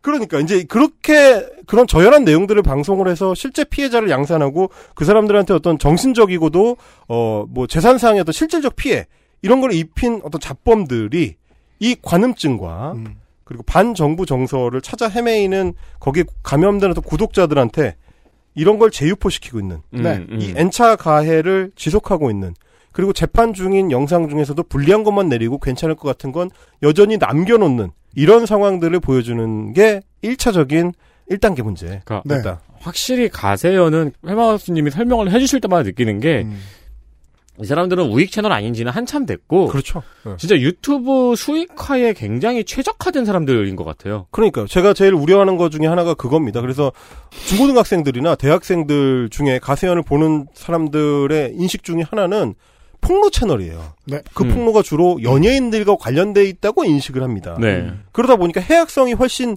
저평가돼 있어요. 이 문제들 예전에 일베를 그 들락날락하는 친구들한테 얘기를 하면 네. 아 이거 뭐 재밌으니까 웃기는 거 많아서 유머가 많아서 들어가는 거다라고 했던 것과 굉장히 유사한 그렇죠. 변명이 돌아옵니다. 음, 음. 네. 그 부분을 우려하는 거죠. 그런 얘기였습니다. 킴 카다시안이 그 경제학적인 연구 대상이 되는 이유가 바로 요런 것과 비슷한 측면에서 있기는 있습니다. 왜냐하면 킴 카다시안은 이 연예계 역사상 가장 특이한 연예인이기 때문입니다. 특별한 직업이 없이 유명세를 올리는 방법을 깨달은 사람. 네. 네. 유명세만 올리는 방법을 깨달은 사람. 인스타그램에 최적화된 그렇죠. 연예인이잖아요. 특별한 컨텐츠도 없고 컨텐츠의 진실성도 없이 컨텐츠를 파는 방법을 연구한 마스터들을 우리가 만나고 있습니다. 네. 플랫폼의 왕들. 네. 어, 우리가 아직 방송을 3분의 1밖에 안 했는데 다음번에 만날 땐 한참 뒤일 것 같습니다. 헬마우스님 수고하셨습니다. 감사합니다. 저희들은 다음 주에 뵙겠는데 다음 주에 이거 안 합니다. 그러면 뭐야 크리스마스 때 뵙나요? 국감하고 생각합시다. 바빠 죽겠다. 유승규 PD와 윤세민 에디터였습니다. 이번 주 들어주셔서 감사합니다. 안녕히 계십시오. 감사합니다. XSFM입니다. I D W K 딸기예요?